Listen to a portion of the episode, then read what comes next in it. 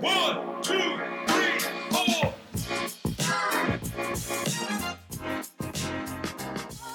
Welcome to Straight Edge, the podcast. My name is Clive Allwright, and along with my amazing guests and co-hosts, we're going to be having some brutally honest and sometimes confronting conversations around all things of addictive behaviour. Now, as it happens, I've been a hairdresser for 37 years, and during my career, I've met many people just like me that have also struggled in the many different areas of addiction. So our main focus of this podcast is to chat with as many people as possible from the hairdressing, barbering and media industries, along with some pretty smart people that work in the fields of addiction, to get a deeper understanding of why so many of us struggle with the balance of family, careers, health and the day-to-day pressures of life. So if this sounds like an area you'd like to dive deeper into, make a cup of tea, sit back and listen to Straight Edge, the podcast. Always really attracted to black music, moved to London, Rare Groove underground house music parties, and you know, those underground parties which were really for black people who couldn't get in West End clubs. So people that love black music, the crazy thing was I had to take it underground. The music culture drove me to the drug culture, and I got involved with some very, very shady people along the way. It started off with weed, then it was cocaine. I mean, you know, I thought it was glamorous, I thought it was fun. It was very, very dangerous. Hello and welcome to another episode of Straight Edge, the podcast. And as we are marching into 2024, obviously down here in Australia, it is the height of summer. The parties are on. There's lots of things going on. Boat parties. If you're into music, I see Norman Jay's coming in a few weeks' time. It's all kicking off. But I am joined today in our virtual studio by my hostess, Angel with the mostess. Amy, you're back with us today. How was the camping trip? I love it how my intros are getting better and better. It's brilliant. Camping was a bit mental. Not going to lie, it was great. I mean, Look, the kids love it. But the very last day decided to get up to like 34 degrees at like 10 a.m. when I'm packing the tent down. Yeah. Not ideal. Got pretty burnt, you know. But yeah, it's so beautiful down there. We had no arguments, great time. No fights. Yeah. Oh, would it be a family holiday if you didn't want to kill each other? I mean, I always think if you're going camping, always take a shovel just in case you need to bury someone. Anyway. Exactly. No, I mean, if you need to use the bathroom, that's what I mean. You need to take a shovel. Anyway, this has been a real journey, hasn't it? I'm just having a big breath, right? Just a moment here, just because we've a lot of gratitude because we've had so many amazing people come on the podcast, and just before we press record, through 6 degrees of separation, through various different channels, I've managed to get hold of our next guest, who I'm super excited to chat with. Please welcome to the virtual studio today for Straight Edge, the podcast, the DJ all the way from Brighton, UK, Anna C. How are you this morning, Anna?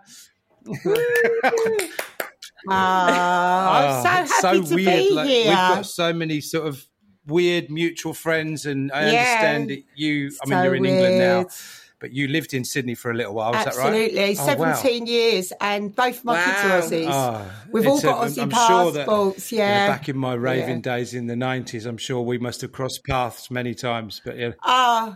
We probably had to snog or something.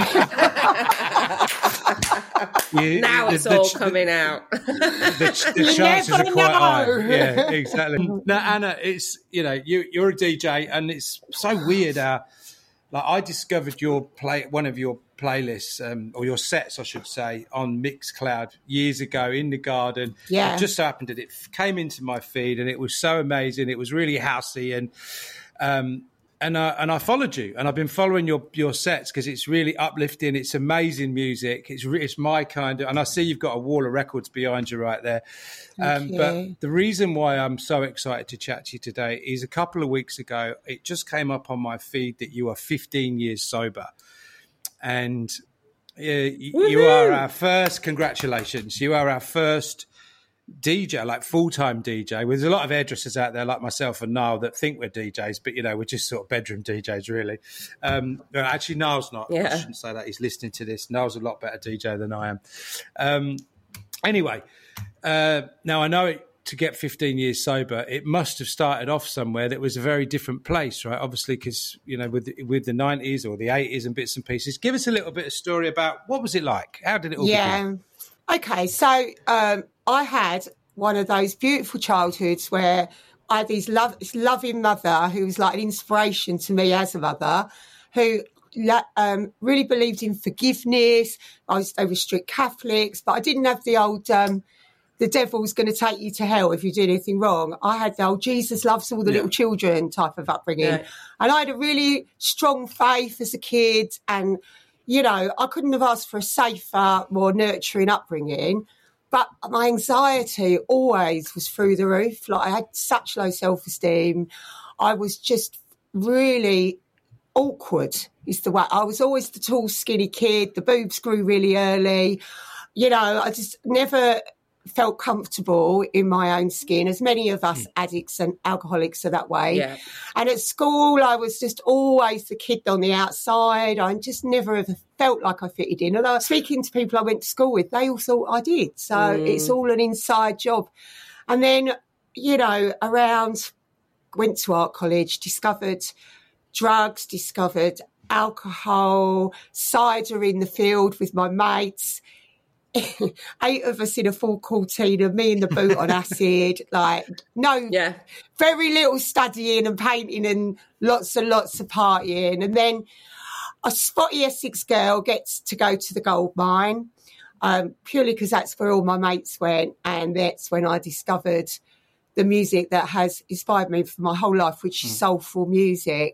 So this underage spotty kid with no business being there whatsoever has been educated on Donald Byrd, people like that. I'm going to George Benson concerts. I'm going to Anita Baker concerts. I'm learning about Womack, records from America that are not in the mainstream. And it was just literally situational. I was just lucky to live in Essex, lucky to discover the Goldmine. Chris Hill educated me on, you know, such an underrated DJ. His selection was incredible. And people that went there just followed him religiously. I learned about jazz. I learned about jazz funk.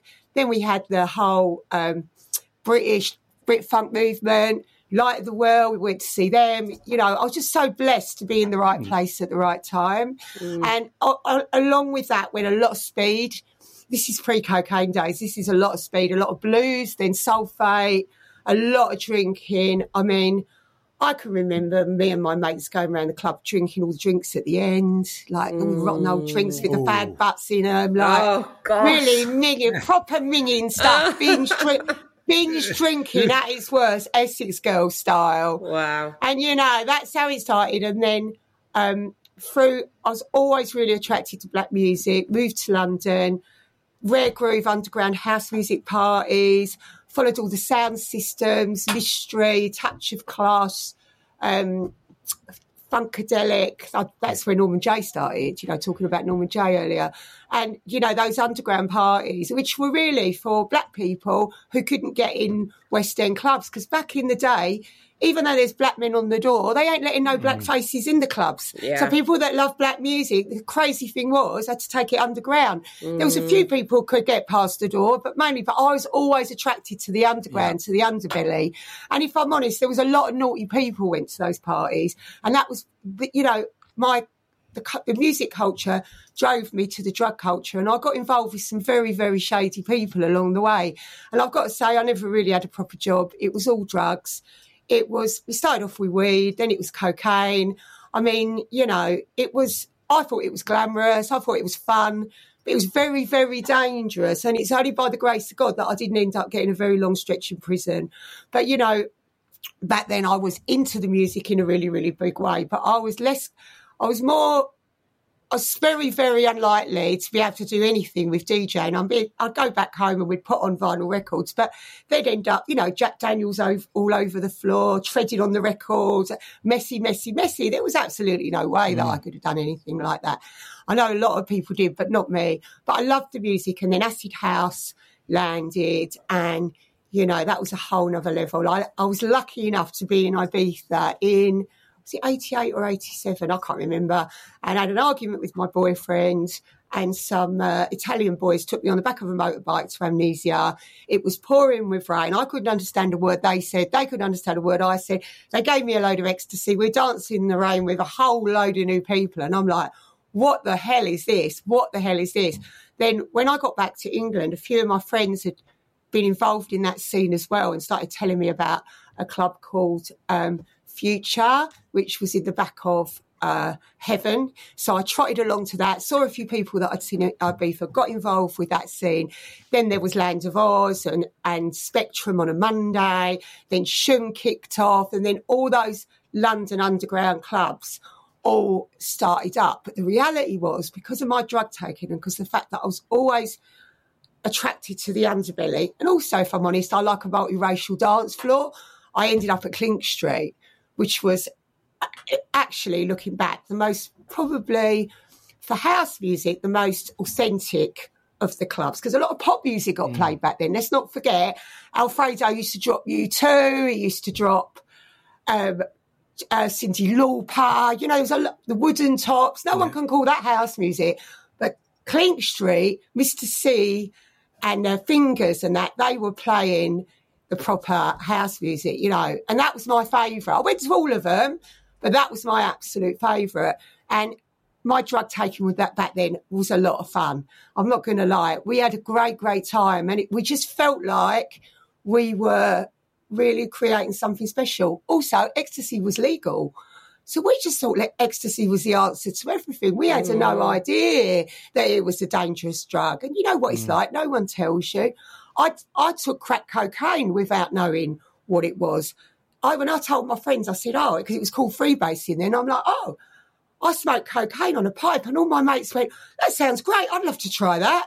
No, we had no education. As a mum, I've really tried to educate my kids to make educated choices, because I honestly believe that I was looked after, because I should be dead, really. Some of the stupid things I did, both with around drink and drugs, but situations I put myself in, sexual situations, drug deals. You know, I remember having seizures and not knowing what they were either. I mean, I was a ticking time bomb, really. And then the acid house scene was just so much fun, and we were so bonded. But then what happened was the cocaine crept back in, and, you know, it took it to a really dark place. HIV and AIDS were rife. People we knew on the dance floor were dying. People we knew that were alive but were caning it and didn't want to be in reality. It was dark. It was very bitchy, very cliquey.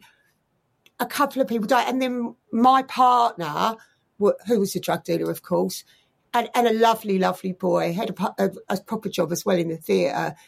We had an argument. We'd been together about 5-6 months. It wasn't that serious. We were more party pals than anything.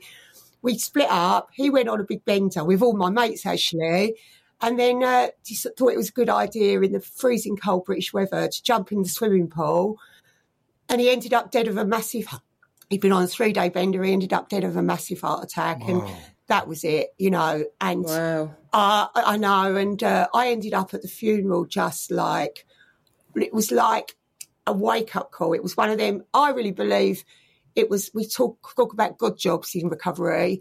I believe it was God giving me a massive nudge and saying, Anna, come on, you know. So I was at the funeral, and his mates were doing coke off the bar, telling me that it was my fault he was dead because I finished with him. This is the madness of the drugs. So I had a friend that was in Australia, and she said, Anna, come out here, come just get away from it all. So I went out to Australia thinking I'm going away. I remember saying, where is the cocaine, the most expensive and the most shit in the whole world? And they said, Australia. And I went, right, that's where I'm going. Because I thought I was a cokehead. I thought I was a cocaine addict. I got to Australia, put down the cocaine, and then realised I was a raving alcoholic. You know, they call it in recovery swapping the bitch for the witch, or the other way around. And that's exactly what I did. And then, without going into any great detail, I proceeded on my alcoholic career. And I tried everything. I had a couple of babies. I got married. I thought that would fix me. I thought I'll retrain. I'll get a proper job, which I did. I cleaned my act up as far as all the drug dealing was going, although people around me didn't, but that's another story. And I retrained as a travel agent. I got involved in the travel industry. And I did really well, because where I'd been a drug dealer, I was a really good salesperson, so I did really well. Plus, I'd been on a lot of dodgy holidays, so I was really good in travel, and I loved it. And I had my kids while I was in travel, and then I worked my way up and ended up working for a big hotel group. Started travelling the world, and they didn't care that I was an alcoholic, and I ended up being a little bit of a corporate thief. I'd be going around nicking all the accounts, and I had no moral compass whatsoever. I'd do anything to get the deal, and they loved that. They didn't care that I stunk of red wine. They didn't care. And eventually I had to get sober. I was a functioning alcoholic for a long time, but what happened to me around my family, my two children, was something so awful that I couldn't be in reality at all. So I was on drug, I was doing Valium, I was drinking round the clock. I couldn't work. I couldn't be a proper mother. And I came to a crossroads. I've been dabbled with recovery, by the way. I hadn't mentioned that, for nearly 8 years, in and out, but never took it seriously. I treated it like a mini rehab. And I got to the point where I had these were my choices: kill myself, and I couldn't do that because I'd give my kids back to the family that had caused a problem, or I could carry on drinking and doing drugs and my Valium by then, not so much the sniff, and social services would take my children and give them back to that family, or I could go back to recovery. And I knew that when I went back that time, I had to do it their way and not my way. And I surrendered 100% to a beautiful 12-step program. I started going to a women's meeting because I had two kids in tow, and I was welcomed with open arms by the beautiful women in AA, and they loved me and my kids back to life. And I am so, so grateful to that program that gave me and my children a chance for a real life. And then I did 5 years in recovery in Australia. I have to tell you, there's beautiful programs there. I met incredible people. But there was just something that wasn't quite right for me. I just didn't really feel authentic, and I knew in deep down that I needed to come back to England, and I also needed to get away from a lot of people that weren't healthy for me and my kids. So I made the decision to come back to England in 2013. Kids had been to England and to Europe many times through my work and were keen to come. The relationship with their father had broken down, and he was too far involved in the drink and the drugs to what's the word, responsibly parent my children. And he didn't care that we left. He was happy for us to go. And we came back, and I needed to keep them safe as well from stuff I don't want to talk about here. And I came back here, and I've done 10 years in recovery here in Brighton.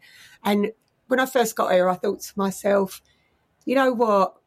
There's a pub on every corner. How do people get sober? But then I realised there was a meeting on every corner. We got meetings for everything in Brighton. I've found out meetings I never even heard of before. I've got addictions I never even knew about. So I live in Recovery Central. And the thing I haven't mentioned is, when I was in Australia, when I very first got sober, I met a beautiful crew called the Soul I Sydney. I went there on New Year's Day. So they said to me, we were all swapping music and talking about music, and I was telling them tunes to play and sharing my musical experience with them. They went, "Anna, you need to DJ." And I went, "I can't DJ. I'm an old bag with two kids." They're like, "Don't worry about that. It's all about the music. You need to DJ." And they helped me and they encouraged me. And that's where that's where it all started for me 15 years ago. Yeah, that's how it all started. And we used to do, I used to go out, but I was so terrified to go out because I was so triggered. I used to drag my kids everywhere. Yeah. You ask them about the New Year party on the roof. And I took the paddling pool up there and set the paddling pool up. And all the kids are in the paddling pool. I'm like, this is a family party, you know what I mean? I was really fixated. I used to do the barbecue, anything to keep myself. I felt like I was keeping myself safe, but it was a way for me to be around the people I loved and the music I loved and have something to do. Anyway, coming back to England, I was offered a radio show before I even landed in England. I got on that radio show when I got here, and then HB from Soul to Soul, I just got lucky. He heard my show and he said, "Would you like to come and play at my party? We love soul." So I'm like, "Yeah, great. Who else is playing?" "Oh, you're warming up for Paul Trouble Anderson." I'm like, "What?" Anyway, so I went and done the party. It was in Covent Garden. I was on really early, but I brought a crew with me, and there were these other lovely guys that were part of his, like they were residents with him, and I got to know them. And H said, you did really well, and it was a great party. And then I never heard anything, and I thought, oh, that's the end of it. And then a couple of months later, he called me up and he said, you want a year's residency as a warm-up? Wow. And I was like, yeah, I do want a year's residency. So I started this monthly residency at the beginning, like I was playing to myself, you know, and it was like, and I worked. And eventually I was building the floor from 0 to 100. And Jazzy Q, who's hardly spoke to me in the beginning, but that's the industry. I remember him saying to me, I think the second to last party, he said, you've done really well, well done. You know, and that meant the world to me because I really had to work hard. I started at the bottom, do you know what I mean? I never done this straight in with the big sets. I was a warm-up girl, and I'm really glad I was because I learnt my trade the hard way with one of the toughest crowds in London, by the way, can I tell you? Yeah. And that's how I learned. And that's how I got to know a lot of people in the industry. And it just went from there, really. But I have to say, in order for me to walk in with all my social anxiety and be able to go from that frightened, terrified daily mess of a drinker to be able to stand in front of one of the toughest crowds in London and DJ, I had to learn about expectations. I had to learn about the fact that other people's opinions are none of my business. And when I DJ, every time I DJ without fail, I'm not the biggest prayer, but I say to God, I hand my set over to God and I say, God, take the ego out and bring the creativity in. I say that every time. And that way, whatever I do is nothing to do with me. It's to do with my higher power. Yeah. And I think that comes through in my music. Yeah. And I just got goosebumps then. Now. Yeah, I got goosebumps. I so relate to that so much. And it changes everything then, because your performance and your connection, it's like you said, it's almost like it just flows through you. It's not. Yes. It's through you. It's not you. Almost. You know what I mean? Yeah. Absolutely. When I say to my sponsees when they're struggling to connect with God, because we need a God. We need some kind of higher power. I use the word God very flippantly because that's how I was brought up. I've told you that. But some people have got a problem with that. All it is, you need to know is God is not you. You know what I mean? That's the problem where we think God's us when we're at it. God is a higher power that is looking after you, whether it's the universe, whatever it is, you choose. But I say to my sponsees, if you're struggling to connect with God, what are you good at? Are you good at cooking? Are you good at painting? Are you good? They say, oh, well, I'm really good at like making clothes. I say, right, get that machine out and make some clothes. Creativity is prayer because it comes from something outside of you. Yeah. Right? It's a skill and it's been given to you. And that way, when you're in that space with your skill, Anna, you're connected. I've just finished, just before Christmas, DJ Fat Tony's book, I Don't Take Requests, about his journey through insane addiction, like beyond human existence, really, and then to come out the other side in the way that he has done. Now, I've stood behind the turntables a few times, and I know how terrifying it is when you've got a room full of people out there that you are waiting for. So, and also you've also got that fear of like different people come for different types of music, right? There's, you can be into all the genres that you spoke about at the beginning are kind of a little bit lost on the kids of today, if you know what I mean. So I guess where would you, I guess what I'm trying to say here is this. We know that the drugs, the alcohol, you're in a place that sells alcohol. There's place, everywhere there's drugs everywhere, right? To be sober for as long as you are, and to people that don't know you're sober, I'm sure you get offered stuff. I'm sure you get offered drinks. Do you want this? Do you want that? And I'm like, or people that don't know you, for instance, how do you go? Well, I mean, the temptation is right in front of you, isn't it? Yeah, but it's not a temptation for me because, and I say this without any ego, because I've had to do a shitload of work, right, to accept without any caveat at all that I am absolutely incapable of drinking or taking drugs normally, whatever that may bloody mean. I don't get that really, but anyway, all right, let's give you an example. people that can pick up, open a bottle of wine, have one glass and then put the cork in it. Mm. That, so I know that.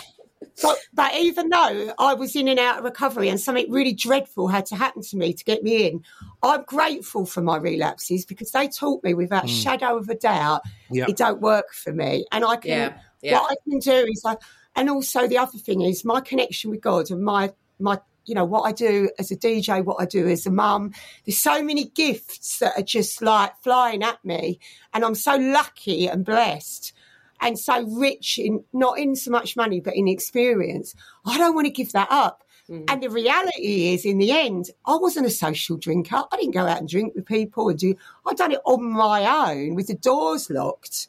So that's where my real temptation is in here with the craziness that goes on. So, I mean, on my birthday, I just turned 60. Happy birthday. And I had a big old 60th bash. Happy birthday. Thanks, you look amazing. Thanks, thanks, love. Gives the recovery. One of my mates who I've known from the Spectrum days, who knows me so well, turned up with a bottle of Baileys for my birthday. Oh. I mean,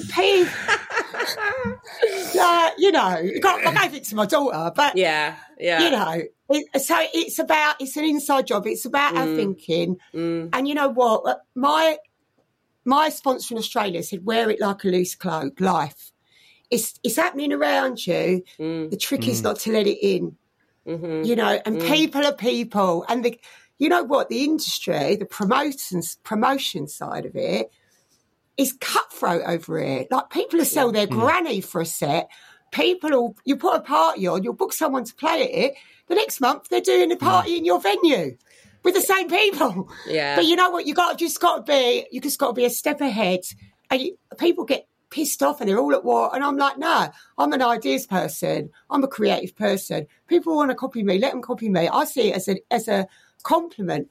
I look at it. I'll just have another idea and do something else. Yeah. That's how you've got to think. You can't get into it. Yeah. You can't get in the ring. I don't get into stuff on social media. I see it all. Mm. I know when people are like trashing me or whatever, but I let them because you know what? I love recovery for teaching me this. What none people of think business. Of me is absolutely none of my business. Yeah. And it's not easy. I'm a human being, but I do it. Sometimes I'll have a big old resentment for 24 hours, but I work it. Yeah. And then, Anna, yeah. Go on, you go. Well, you go out. Sorry. I was just going to say, wow, your story is so incredible on so many levels, and honestly, you should be so bloody proud of yourself. Like, look at where you are, and what you've achieved. Do you know what I mean? And you've all of that is you. That's the blessing, I think, that a lot of people have said in recovery. There's a lot of similarities, I think, to. Someone who's gone through that process and they reconnect to that higher power and they start to see that life throws so many new opportunities at you and they're all magical and amazing and you do not want to give that up, you know, and like where you were, where you started and where you are now, you know, and I still can't believe you're 60. That's insane. You look amazing. I'm like, what is she doing? Because I want some of that. But yeah, neither can I. I wanted to know when you finally like made that decision and to go into recovery. How old were your kids at that point? They were tiny, so they were 2, 3, and 4. Right. So that's really they can't young. Remember. Yeah, I can't remember it. Yeah. I mean, that's a good. Yeah, that's a good thing though, because they'll probably only have ever known you sober. Then they have. I've got to tell you a story of my daughter's on my 15th birthday. I've never mentioned it to my youngest daughter before, but my last drink was in the garden of my house. I took a bottle out of, you know, in Australia you've got those great big wheelie bins, those recycle bins. Yeah, you know, like the day you had camping, 34 degrees, mosquitoes.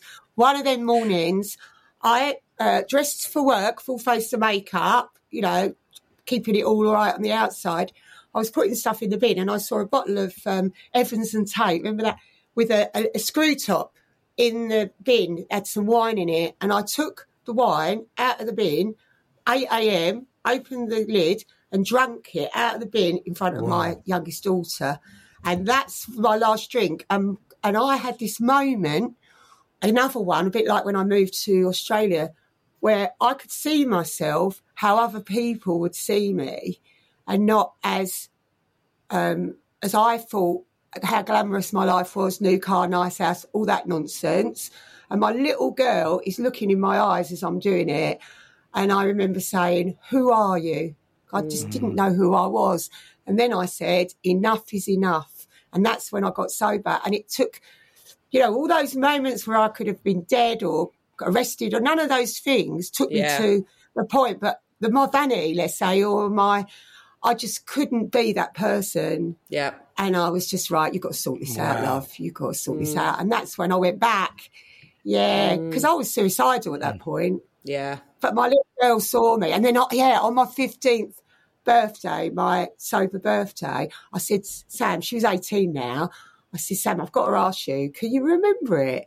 I told her about it. And then I said, can you remember it? And she said, of course I couldn't, Mum. I was free. And I was like, oh, because I've been thinking all these years it was her first memory.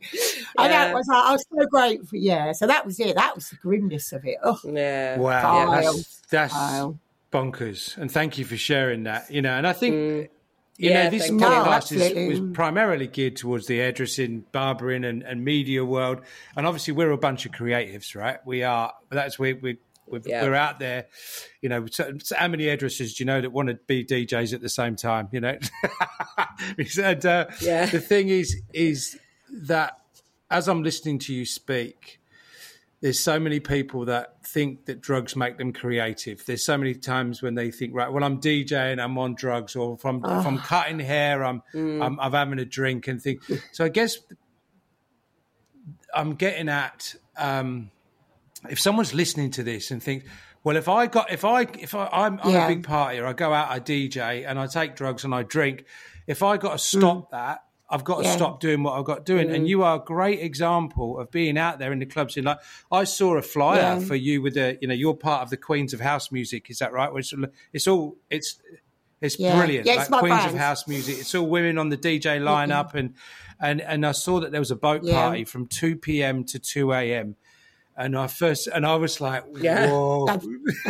Open house. Yeah. That's open house. Plug. Yeah. Not the bar. So just tell me a bit about, I know we kind of touched on it, but for someone listening out there and thinking, right, how do I do this? All right. So first of all, right, we're not doing it for us, right? It's not about our ego. We're doing it for the people. We're entertainers. Drugs and alcohol makes you self-centred and selfish and arrogant, right? And if you're DJing, when you're on drugs and alcohol, for me, I can't talk for anybody else, but for me, I never have done that. But if I did, I know I'd be doing it for me. And if I'm doing it for me, I'm not doing it for them. If you want to get connected to your audience in a really, really humble, creative way, give it a try. Because when you're clean and sober, let me tell you, that buzz that you get from playing your music for these people, it's like a spiritual experience. Yeah. It's like church, right? And if you're doing drink and drugs, you might get a bit of that, but it's going to be a dull down experience. Just trust the drug of the moment in the club and give it a go. You'll shit yourself in the beginning. You'll be shaking, you'll be nervous, but then let your creativity, if you are actually good at it, it will flow through and you will have the absolute moment of your life and you will be absolutely addicted to that. And no drink or drug can touch it. No drink or drug reading can that touch in DJ Fat Tony's book. He said the amount of sets that he played where he couldn't remember being there and thinking that he was doing a great job and then hearing it back afterwards and it was a car crash, right? And he said the biggest high he's ever had is playing to a room full of people when he's completely sober and he feels every beat, every moment. Absolutely. And that is... And, the crowd because you're present, right? Yeah. You're present. You're being part of it. It's really commendable. I guess you've never DJ'd when you've been out of it because you've been sober for so long, right?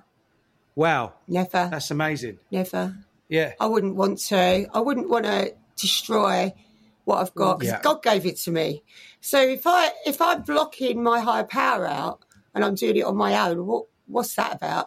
Also, the other thing with me, I play soulful music. I can't help it. I'm really drawn to soulful music, and that puts me in a niche with certain crowds. So I do play to some kids, but not many. It's more of an older crowd. But what that does is I play a lot of gospel house, and, you know, just lately I'm even more connected with those big spiritual tunes, with those big black voices, you know, people like Barbara Tucker. You know, I've got a lot of female artists that I work for with the Queens House Music brand. We're unique in that we have a lot of female artists as well. A lot of the DJs, the producers, they don't put their artists on with them. I mean, one of my artists that worked with us at the weekend, we did a big Palestine medical aid fundraiser. And one of my artists sang us a track that was it was number one in track sales for 8 weeks. She's never performed it live.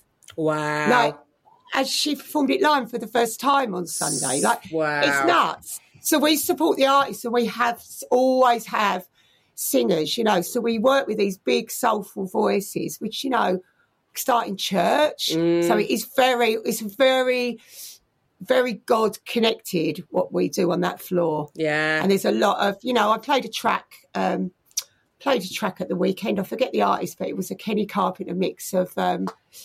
it's the Lord is my shepherd is in the words, and it's literally that prayer. I played that, and it just went off. Oh, people love it, you know. It makes me want to. I really want to go. I love it. Absolutely, I've had a brain. I think on the track. It's called a brain fart. I have them all the time. But, it's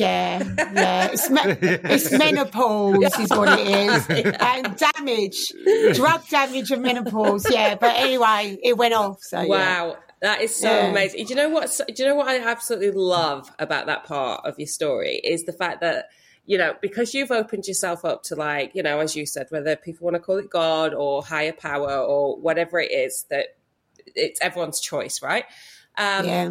When you allow that to flow through you, you attract those people and those situations. But not just that, you're able to impact people in your way. So there'll be people on that dance floor singing those words. Almost, it's almost like worship in a way. You know what I mean? Because they're singing, then feeling that vibe. Absolutely. So you're actually delivering amazing messages discreetly that to people that might need to hear that message. Does that make? Do you know where I'm going with that? That, like, I absolutely. They might not ever step in a church and get on their knees and pray, but actually, you're giving them something through music, and that gives me goosebumps. Creativity's prayer. Yeah, and that's the thing with the gospel house. Thing. I mean, it is. I mean, I remember going when I lived in America, going to the gospel brunch at the House of Blues, and it was on a Sunday morning where you would do the whole thing, and it was amazing. And you just when you talk about prayer and gospel prayer and the gospel house, I mean, it is an amazing setup. You know, when you started talking, Anna, I would just let you run because your story. I was just captivated by your story, but I've written some notes here, and same. You know, when you talked about some of the clubs back in the day, I remember, and it really triggered something for me. And I thought, you know, how the music breaks down barriers, right? It really does break down barriers. And I remember Norman Jay telling a story about when he opened up the club Bass Clef, which I think was it in Hoxton? I can't remember where it was now. It's in Hoxton. Yeah, it was. And it was really revolutionary at the time. And it was obviously, Hoxton was not like it is now, very trendy. It was a very rough area, you know. Yeah, I used to live there. And but he was talking. Drug Central. Well, that's right. And he talks openly about the bouncers on the, you know, the black community were never allowed in the clubs. And he had a meeting with all the gang members. And he's like, here's the deal. You can come in and you can listen to this music, but there's no trouble and there's no soldiers, right? And there's no, you know, this is a place where everyone can enjoy the music. And at the time, it was like anybody who was in London, it was like Sade was in town or whatever. There was some of the most famous actors would get taken down to Bass Clef and be mingling with all different types of people because they were there for the music. And, you know, that music. And again, I'll say it as we say it on every episode, it's that connection. You've found connection to something, right? You find connection through the music, which is obviously where the drugs came in. You know, for me in the 90s, when I remember when I took that first ecstasy tablet, I was like, I thought all of a sudden my Christmases had come at once. And so little did I know how much it was going to grab hold of me. But music is amazing. Yeah. And it's amazing to see what you're doing. And congratulations. Yeah. And I think, you know, your story is going to definitely resonate with so many people that are going to listen to this. I think, you know, our age group, and, you know, even though I was, you know, not quite as old as you, Clive, but I'm not far behind. You'll get there. You know, that scene was still there, you know what I mean? And it's what we get exposed to, especially when you're already kind of creative. I mean, I got diagnosed with ADHD 2 years ago, and that kind of really answered a lot for me. I think there's so many people that are creative that are possibly also ADHD, but if you've got ADHD, you're more prone to addiction. Ta-da! Because we're always looking for the dopamine hit, you know? So, you know, a lot of people that have been on the podcast have experienced that as well. But what I would love to know, and I guess our audience are probably going to want to know as well, is making that change is not easy. You know, we all know that. You come to that point and the surrender part, but continuing down that path is hard. It takes work. It's not easy. It's not like you suddenly go, ta-da, okay, I'm going to be sober now, give everything up. You do need a tool belt. I remember Clive saying that to me so many times. Amy, you need a tool belt, right? So when times get tough or things come along, you've got something that you can tap into, whether it's people, whether it's an activity like meditation or music or whatever it is. So what's in your tool belt? What do you use, and what have you used on your journey that's kind of kept you in the place you're at? Okay, so obviously, as I mentioned, when I came in for the after 8 years of playing around with it and doing it my way, when I came into a program of recovery, I came in with zero other options, because the ones I described to you, well, they're all not going to happen. Yeah. So I've always struggled with this, because people in recovery tell you, you don't get sober for your kids, you get sober for yourself. And if you come in for other people, it's not going to work. But the reality is, from what I've told you, I did come in for my kids. But someone said it in one of my meetings the other day really perfectly. Someone quite new, actually. 15 years I've been waiting to hear this. I came in for my kids and I stayed for myself. Mm-hmm. And what I came in with, which is at the time felt like the end of the world, and it nearly was the gift of desperation, because I was out of options. And my history helps me stay sober, because I look back at, I run the tape forward, as we say, on what happened when I did have one drink or one drug. And I also know that with the drugs, the alcohol was the mothership, but the drugs lead me to a drink. The minute I pick up a drink, everything's out of the window. My connection with God's gone, and I'm going to drink. So it's non-negotiable for me. Can't do any of it. And my history helps me. But also, what I think more than anything is the acceptance that I am not different to other people in that area. And I also believe I'm exactly the same as them in every other area. I don't see myself as some victim of a disease. I'm just someone that cannot pick up a drink or pick up a drug. And the other really important thing I have to do is I have to be honest in every area of my life. And when I'm dishonest, that's when the problems come in. So if I can stay really honest and make decisions that are sometimes really difficult around people around me, I have to learn to be really boundaried about saying no. It doesn't have to be an argument. And the other thing I do as well, I got this bit of advice really early on. I vote with my feet. So if I'm in an environment or around people that I don't particularly like or I feel uncomfortable, I'm gone. Mm. So you won't really hear me saying anything too nasty about other people, but you'll know that I just won't be there. Yeah. And I learned that. I'm just gone. Yeah. So that's how I keep myself safe in many ways. And another thing we discussed earlier about the boat party. Now, I don't recommend anybody in early sobriety going on a boat party, because one of the things I was taught early, we always need an escape route.